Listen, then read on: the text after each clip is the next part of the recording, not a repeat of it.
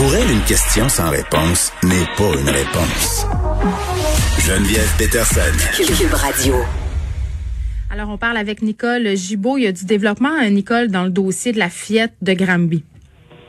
Euh, oui, euh, il y a des développements parce que quand on on sait que le couple va être jugé maintenant à Trois-Rivières. C'est un peu ce qu'on appelle un changement de venue, là. Euh, pour évidemment, c'était tellement médiatisé, etc. Ou ça peut être pour d'autres raisons le, le, le changement. J'ai pas le détail parce qu'il y a très peu de détails sur les motifs. Mais il reste que ça, c'est ça peut arriver. Ça peut être une question d'efficacité. Euh, alors, dans ces circonstances-là, oui, euh, ils vont. Euh, ça se fait. C'est pas quelque chose qui est hors de l'ordinaire. Alors, moi, je suis pas, je suis pas surprise là, dans les circonstances que ça se fasse. Alors, ils vont procéder. ils vont reprendre devant la Cour supérieure là, de, de Trois-Rivières le 2 novembre. Puis je pense que, tu sais, du fait que ça avait été extrêmement médiatisé, euh, je pense que c'est pas une mauvaise chose non plus là, que ça se tienne dans un autre district.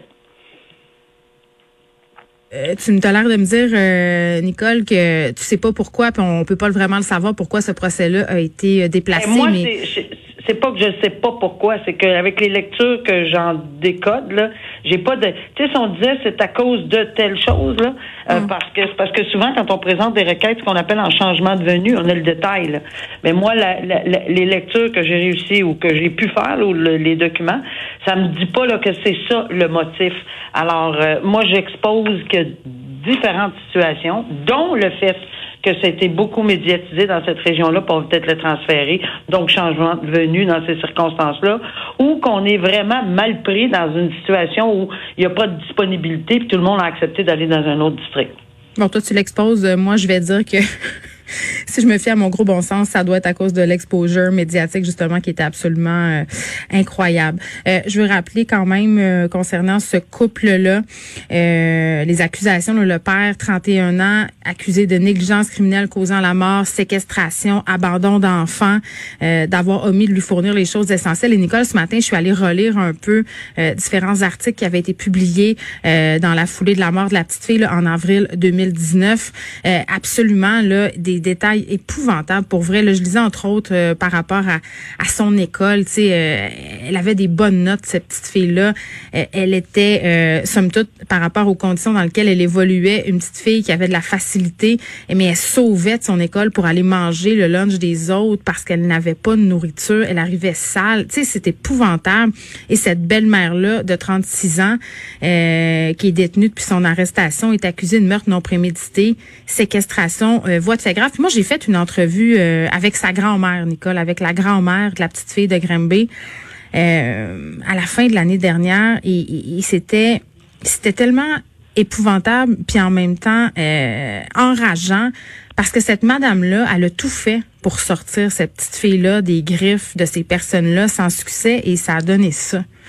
Je trouve ça là. C'est sûr, c'est sûr, Geneviève, que on, on on se cachera pas là qu'on on l'a échappé là.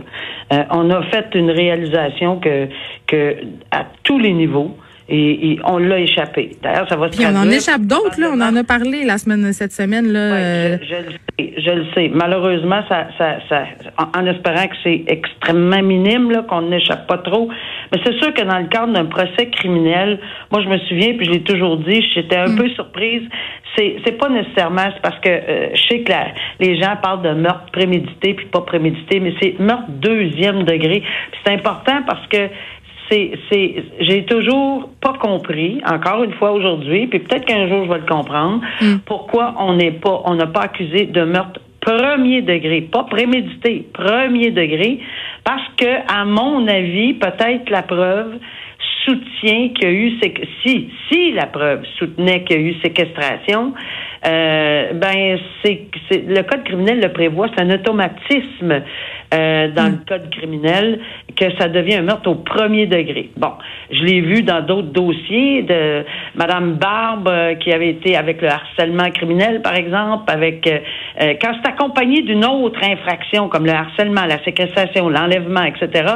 Automatiquement, on n'a pas obligé de prouver la préméditation, mais c'est pour ça qu'on appelle ça un meurtre au premier. Mais souvent, on dit c'est un meurtre premier, c'est un meurtre prémédité. Non. Ça peut arriver qu'il n'y a pas besoin de préméditation s'il est accompagné d'une infraction euh, telle le harcèlement, euh, mm. telle la séquestration, l'enlèvement, etc. Donc, je suis encore surprise aujourd'hui qu'on s'en aille là-dessus, mais euh, que, qu'on n'a pas déposé un meurtre premier degré. Voilà. un jour, peut-être que je comprendrai, mais là, il y a une ouverture quand tu, tu parles de ce, ce dossier-là, mm. avec on l'a échappé, puis qu'on en parle ensemble, qu'on a tout, tous les niveaux l'ont échappé. Ben oui, ben c'est pour ça qu'il y aurait possibilité, et je dis bien possibilité, matière à réflexion pour un recours au civil. Et on comprend que la mère biologique l'envisage. Un recours civil contre la DPJ, mais peut-être contre d'autres. Euh, euh, tu sais, euh, civil, un recours civil, c'est pas un recours criminel. Ça prend une faute, dommage, lien de causalité. Et si son avocate le, dit elle-même, je n'exclus rien. Alors, hmm. que la mère biologique veuille prendre des procédures au civil pour une faute qu'elle attribuera à qui? Euh, ben là, c'est sûr que s'il y a une réflexion en matière juridique à faire par son avocate, et je pense que c'est ce qu'elle est en train de faire présentement. Oui, puis on rappelle aussi que cette mort-là donné lieu à la commission Laurent. Euh, bientôt la fin des parties qui ne respectent pas les consignes sanitaires parce que là, c'est clair, là, ce qui cause le plus de contamination en ce moment, ce sont les réunions à l'intérieur de nos maisons, hein, les fameuses, euh, les soupers, tout ça.